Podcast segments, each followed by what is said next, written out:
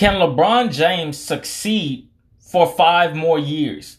Well, from the information that I just told you guys, my last podcast, check it out by the way. If LeBron James pulls this off, and I mean he's playing at the level that he's playing right now, which is averaging 30 points per game.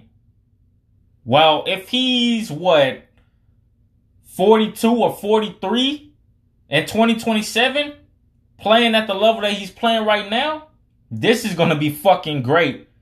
And I feel like LeBron James can possibly pull it off.